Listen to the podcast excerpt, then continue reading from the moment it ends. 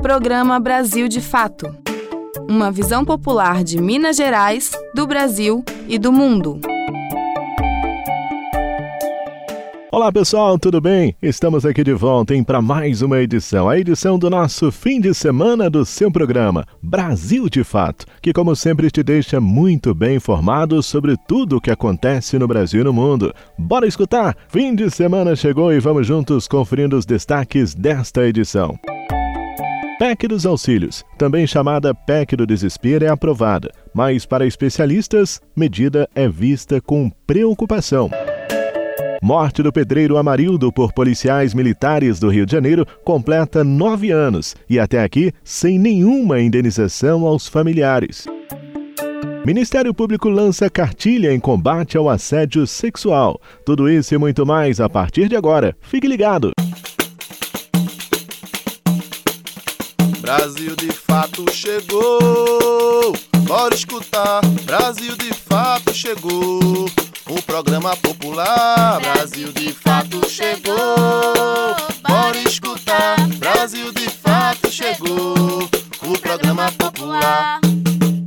Você está ouvindo Programa Brasil de Fato. A PEC dos auxílios, também chamada de PEC do desespero, foi aprovada, com a presença inclusive de Jair Bolsonaro, que busca a reeleição também através desse pacote de bondades em ano eleitoral. Douglas Matos. O presidente do Congresso Nacional, Rodrigo Pacheco, do PSD, promulgou na noite desta quinta-feira a emenda constitucional número 123, que trata sobre benefícios sociais, e a emenda 124 sobre o piso nacional da enfermagem. Também foi oficializada a emenda 126, que tem um caráter técnico-jurídico e cria um filtro de recursos de competência do STJ, o Superior Tribunal de Justiça. As três medidas foram chanceladas pelo plenário da Câmara na última quarta-feira, dia 13, às vésperas do recesso parlamentar, que começa oficialmente na próxima semana e se estende até o final do mês. A primeira delas resulta das propostas de emenda constitucional, a PEC número 1 e número 15,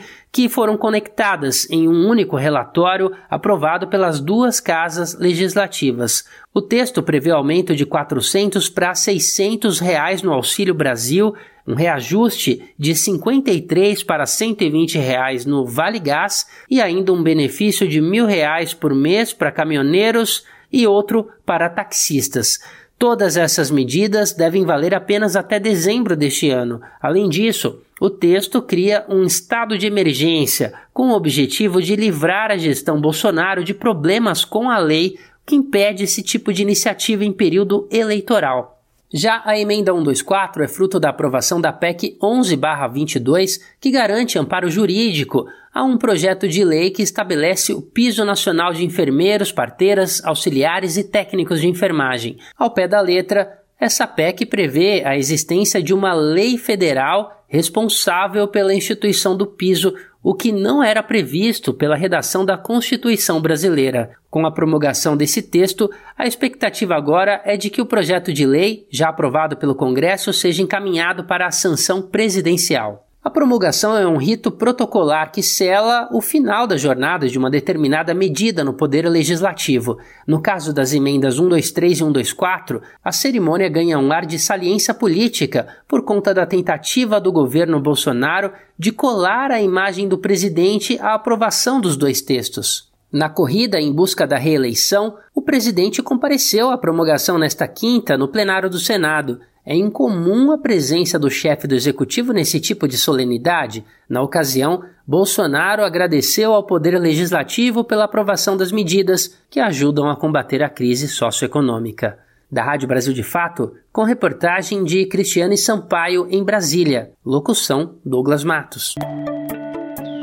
E com a aprovação da PEC do desespero, especialistas demonstram preocupação com as consequências dos gastos excessivos e também com novas medidas que o governo Bolsonaro possa vir a tomar e que podem comprometer o orçamento e o que é pior, quebrar o país. Lucas Weber. A Câmara dos Deputados aprovou nesta quarta-feira, dia 14, a proposta de emenda à Constituição 15/2022, a chamada PEC dos auxílios. O texto autoriza o governo a criar e aumentar benefícios sociais em ano de eleição. A PEC recebeu votos favoráveis até de parlamentares da oposição, preocupados com os efeitos da crise no país. Eles, porém, tentaram, sem sucesso, que fosse retirado do texto os trechos que prevêem a instalação de um estado de emergência. O tal estado, segundo os governistas, foi criado pela alta dos preços do combustível e justifica os pagamentos extras do governo meses antes da eleição, que é proibido por lei. Para opositores do presidente Bolsonaro e juristas ouvidos pelo Brasil de Fato,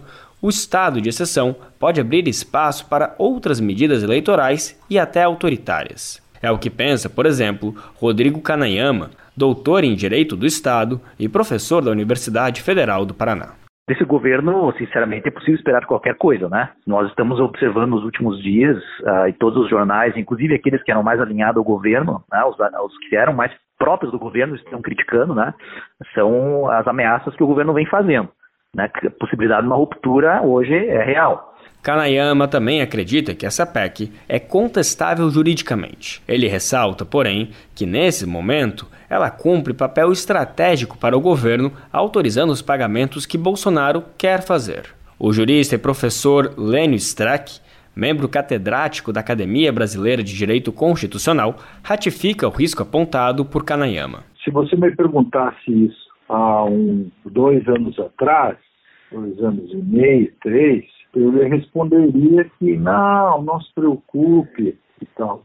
Hoje, depois dessa PEC que estão fazendo e aprovando, eh, nada me surpreende.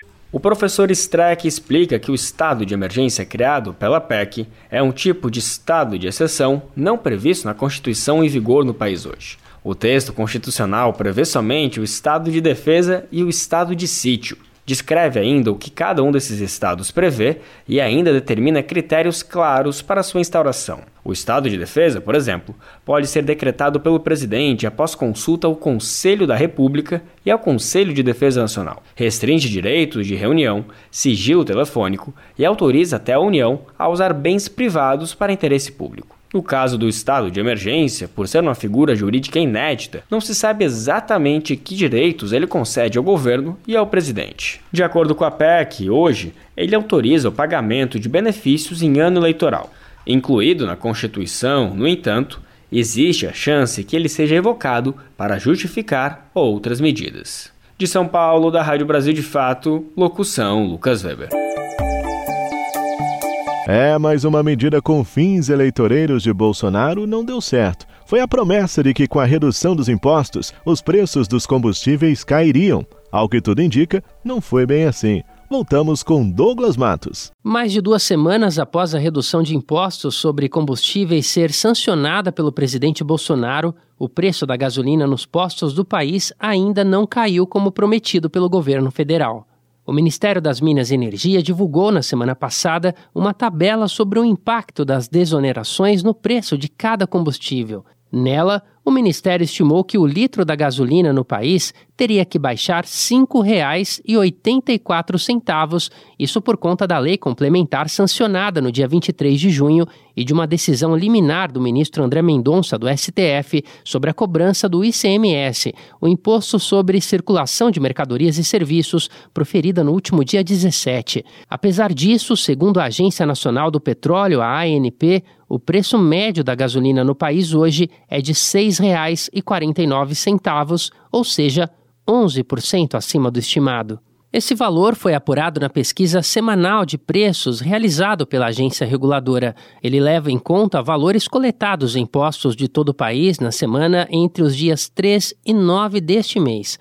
Ainda segundo a ANP, durante a semana entre os dias 19 e 26 de junho, ou seja, o período em que a lei entrou em vigor, o preço médio da gasolina no país era de R$ 7,39 por litro. O Ministério de Minas e Energia estimou que esse preço cairia 21%, mas até agora caiu 12%. A pasta também previa que o preço do botijão de gás de 13 quilos no país iria cair de R$ 112,70 para R$ 110,07. Porém, segundo a ANP, ele custa hoje R$ 112,45 em média.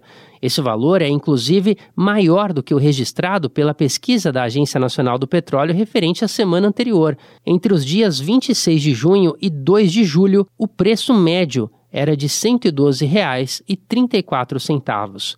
O Ministério de Minas e Energia ainda estimou que o preço do diesel S10 baixasse para R$ 7,55 por litro. Só que a ANP aponta que hoje ele custa em média R$ 7,63. Levando em conta as estimativas do governo Bolsonaro, só a queda do etanol foi confirmada até agora. O órgão indicou que o litro do combustível cairia a R$ 4,56 e a ANP indica que ele custa R$ 4,52. Apesar do impacto limitado da desoneração, os efeitos têm sido comemorados pelo governo federal. O ministro das Minas e Energia, Adolfo Saxida, e o próprio presidente Bolsonaro têm divulgado vídeos sobre a redução dos preços nos postos.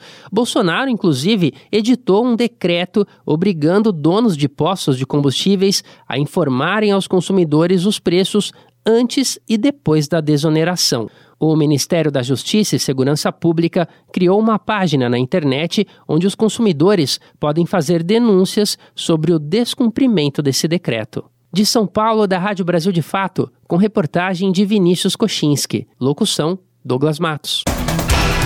Essa emissora é parceira da Rádio Brasil de Fato. Todas as sextas-feiras tem edição impressa do Jornal Brasil de Fato com análise diferenciada sobre os fatos, denúncias que interessam ao povo mineiro, dicas culturais e, claro, o seu esporte semanal. A edição impressa é distribuída gratuitamente em diversos pontos de Belo Horizonte e região metropolitana, como estações do metrô e do MOVE, e também chega em várias cidades mineiras. Jornal Brasil de Fato uma visão popular de Minas Gerais, do Brasil e do mundo. Programa Brasil de Fato uma visão popular de Minas Gerais, do Brasil e do mundo. Depois do brutal assassinato do guarda municipal Marcelo Arruda, que comemorava o seu aniversário com o tema do PT e Lula no último final de semana, policiais denunciam que dentro das corporações a polarização tem trazido consequências para aqueles que se posicionam como de esquerda. Eles estão sendo considerados traidores. Detalhes com Talita Pires. O assassinato do guarda municipal Marcelo Arruda no último sábado ainda repercute em todo o país e dentro das corporações de segurança também.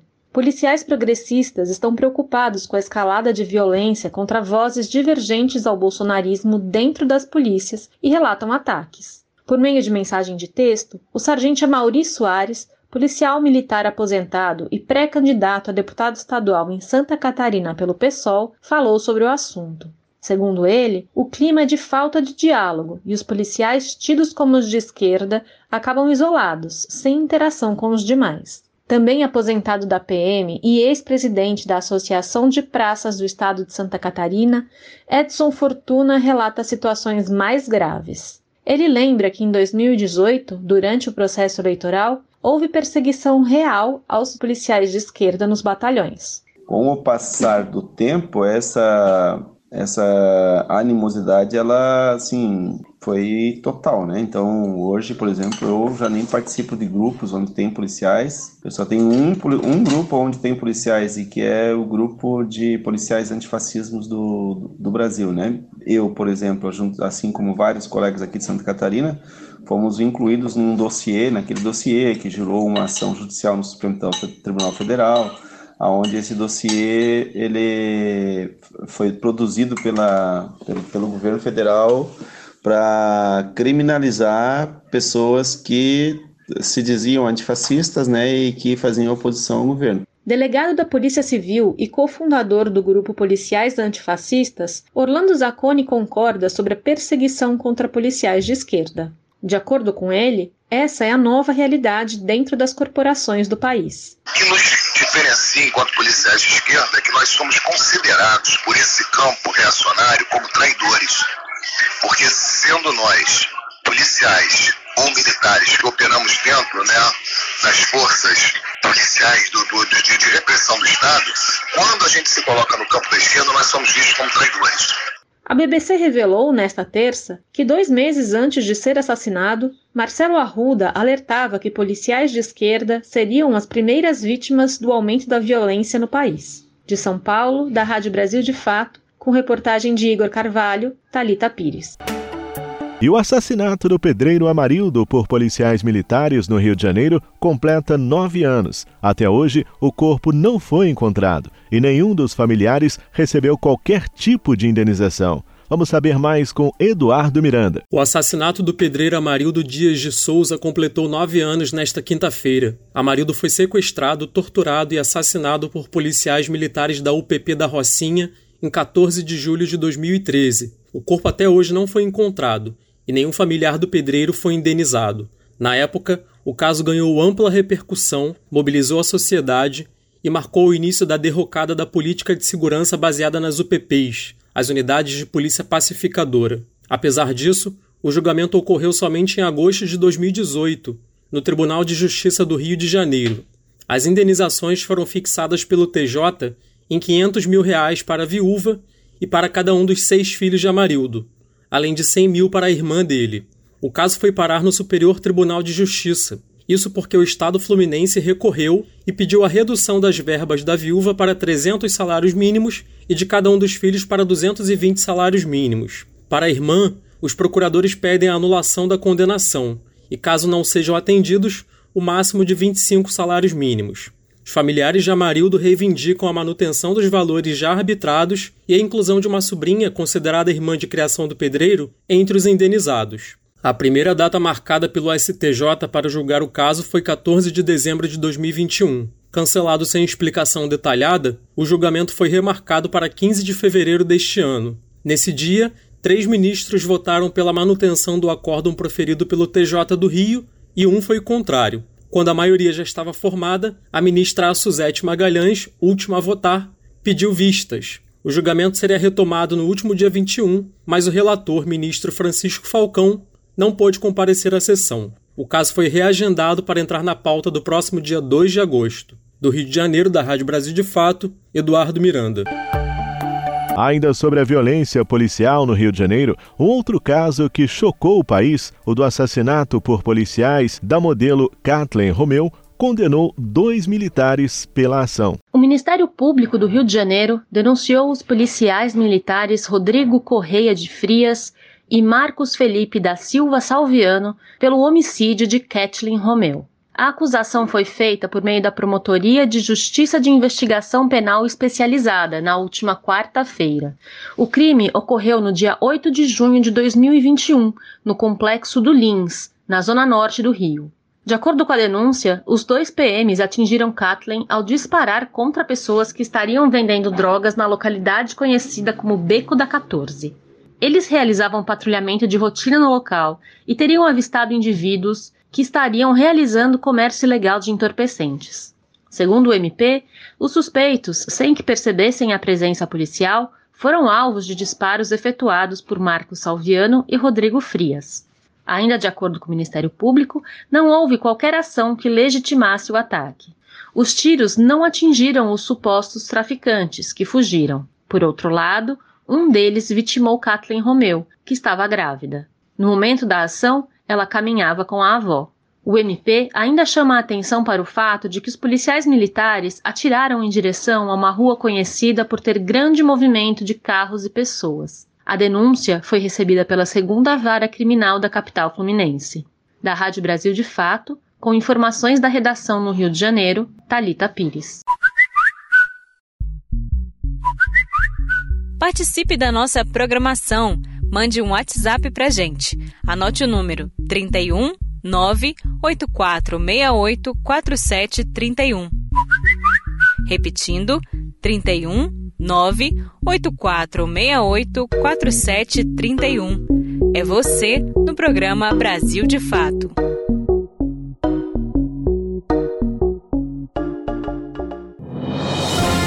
ABJD é a Associação Brasileira de Juristas pela Democracia. Defende o Estado democrático de direito, a presunção de inocência, o devido processo legal e o acesso à justiça. A ABJD é a única organização do Brasil que reúne todas as categorias de juristas. Do estudante à juíza, da servidora do sistema de justiça ao defensor público. Juristas democráticos são essenciais para evitar retrocessos e avançar nos direitos e garantias. Faça parte da ABJD. Entre no site e associe-se a abjd.org.br.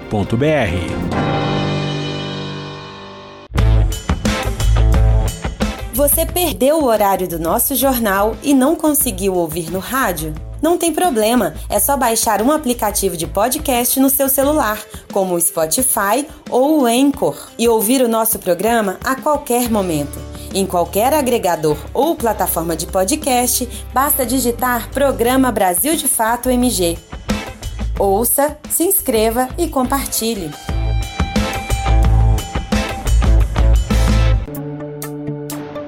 Em protesto contra o anestesista estuprador Giovanni Quintela Bezerra, mulheres do Movimento dos Trabalhadores Sem Teto realizaram nesta semana atos simultâneos em diversos estados. Elas pediram o fim da violência de gênero e obstétrica em espaços de saúde e também a cassação do médico. Talita Pires. Centenas de mulheres do MTST, o Movimento dos Trabalhadores Sem Teto, protestaram nesta quarta em repúdio ao caso do médico que estuprou uma paciente durante o parto. O anestesista Giovanni Quintela Bezerra foi flagrado praticando o crime em um hospital do Rio de Janeiro. As manifestações do MTST ocorreram em atos simultâneos na capital paulista e em Recife, em frente às sedes dos conselhos regionais de medicina. As ativistas entregaram uma representação aos conselhos demandando ações contra a violência de gênero e obstétrica nos espaços de saúde. Pediram também a cassação permanente do registro profissional do médico. Na última terça, o Conselho Regional de Medicina do Rio de Janeiro aprovou a suspensão provisória do registro de Quintela Bezerra. Com prisão flagrante convertida em preventiva, ele está atualmente no Presídio Carioca de Bangu 8, em uma unidade destinada a pessoas com ensino superior completo. Em São Paulo, as manifestantes saíram da frente do Conselho Regional de Medicina e foram em marcha até a sede da Rádio Jovem Pan, na Avenida Paulista. Com cartazes com dizeres como jornalismo baixo, o escracho denunciou a emissora por expor a identidade de uma das vítimas de Quintela. Integrantes do MTST protocolaram uma notícia-crime ao Ministério Público Estadual, solicitando a investigação e a responsabilização da emissora. De São Paulo, da Rádio Brasil de Fato, com reportagem de Gabriela Moncal. Talita Pires. Assédio sexual. Ministério Público divulga cartilha para que mulheres vítimas desse tipo de violência se sintam encorajadas para denunciar e também ajudar a punir o agressor. Saiba mais ouvindo a reportagem. O assédio sexual afeta boa parte das mulheres dentro do próprio ambiente de trabalho, caracterizado por elogios constrangedores, comentários de cunho sexual ou até mesmo atos que abusam sexualmente do corpo das mulheres. Os assédios são praticados, na maioria das vezes, por homens que estão em posições hierárquicas maiores ou até mesmo por colegas de trabalho. O Ministério Público Federal possui uma cartilha que auxilia na identificação e como proceder com os casos.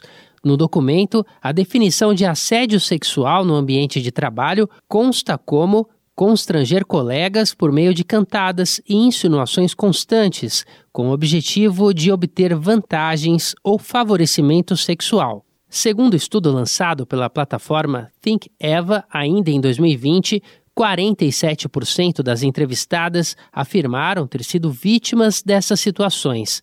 Se punido, o assediador pode pegar de um a dois anos de detenção, mas para isso ocorrer é necessário que exista uma rede de apoio às vítimas e a denúncia. Essa rede é importante para que as mulheres se sintam acolhidas e mais confortáveis em realizar a denúncia que pode ser feita na própria ouvidoria da empresa, no sindicato ou ainda procurando a delegacia da mulher ou uma delegacia comum. Outros locais em que a denúncia também pode ser feita são as agências da Superintendência do Trabalho e também na Defensoria Pública. É importante que a vítima reúna todas as provas possíveis para apresentar no momento da denúncia, como declaração de testemunhas, mensagens de WhatsApp e outros aplicativos, além de e-mails, bilhetes presentes, entre outros. Se você for testemunha de algum caso de assédio sexual, também pode denunciar no sindicato ou procurando diretamente o setor responsável da empresa. Se o caso chegar até a Justiça do Trabalho, a partir de uma denúncia da vítima contra essa empresa, o agressor pode ser processado e arcar com as despesas caso a companhia tenha perdas financeiras. De São Paulo, da Rádio Brasil de Fato, com reportagem de Mariana Lemos. Locução: Douglas Matos. E nesse finalzinho de programa, uma notícia leve e agradável. É sobre o aumento de clubes de leitura em todo o país. As pessoas estão cada vez mais interessadas nesses encontros que fomentam a leitura e aumentam as percepções sobre os livros. Annelise Moreira.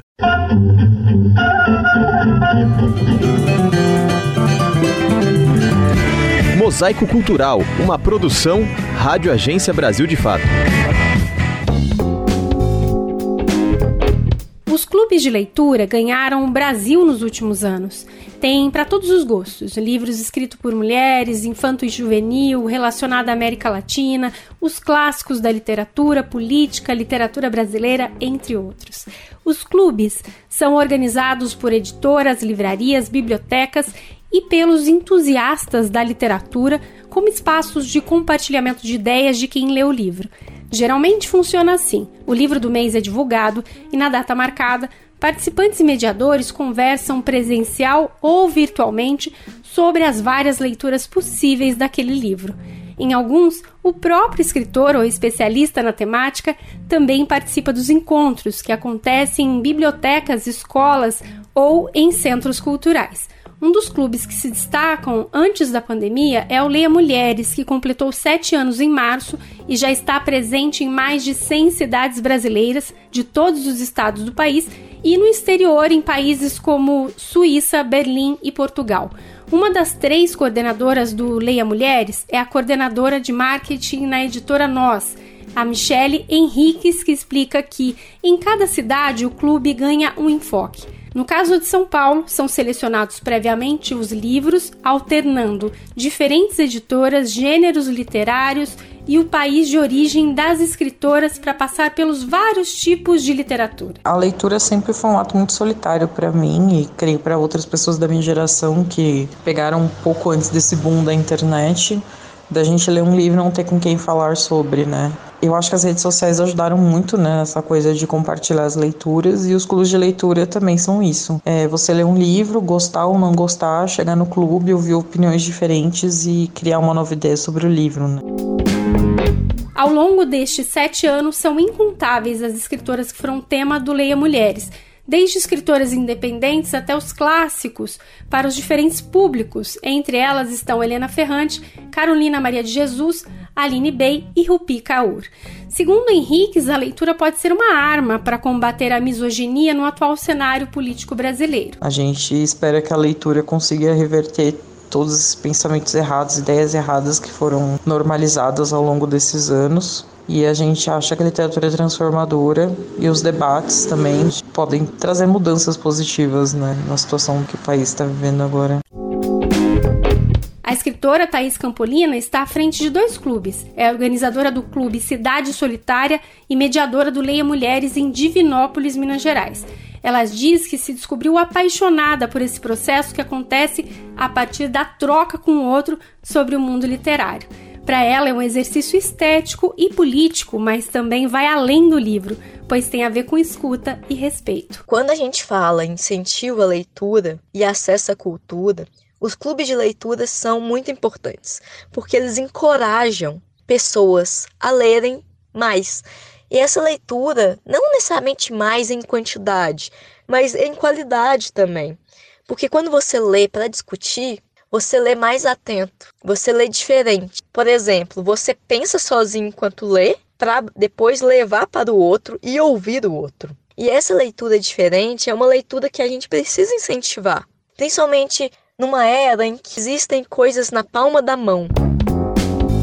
Campolina ressalta que há muitas iniciativas para promover as leituras de livros escritos por mulheres, LGBTQIA, e negros, mas para popularizar a leitura é preciso promover acesso à literatura para esses grupos. Eu acho que o clube de leitura é o meio mais atraente de atrair novos leitores. Mas é difícil chegar a esses novos leitores porque o Brasil é um país que tem pouca tradição de leitura, não só por causa de questões culturais, mas principalmente por causa de desigualdade, por causa que a gente está vivendo um momento em que muita gente está, inclusive, com dificuldade de sobreviver, de pagar aluguel, de conseguir comida. Então, assim, é um desafio muito grande popularizar a leitura quando a gente tem esses problemas.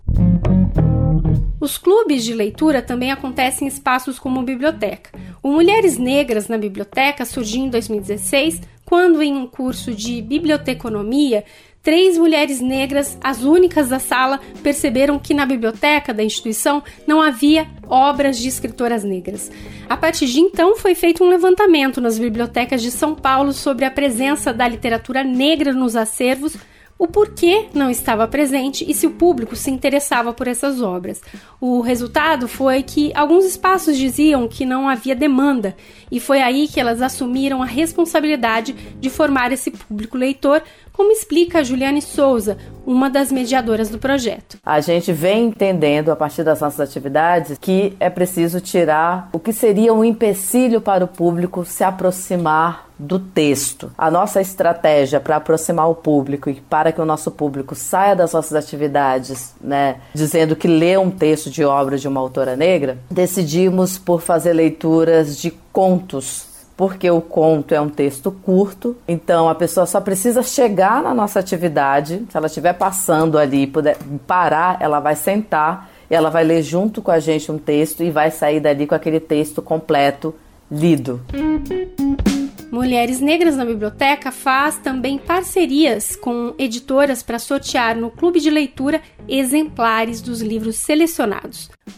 A dica de Thaís para quem quer começar a buscar aí os clubes de leitura é buscar assuntos que tenham curiosidade ou interesse e participar também de clubes online. De Minas Gerais para a Rádio Brasil de Fato, Anelise Moreira.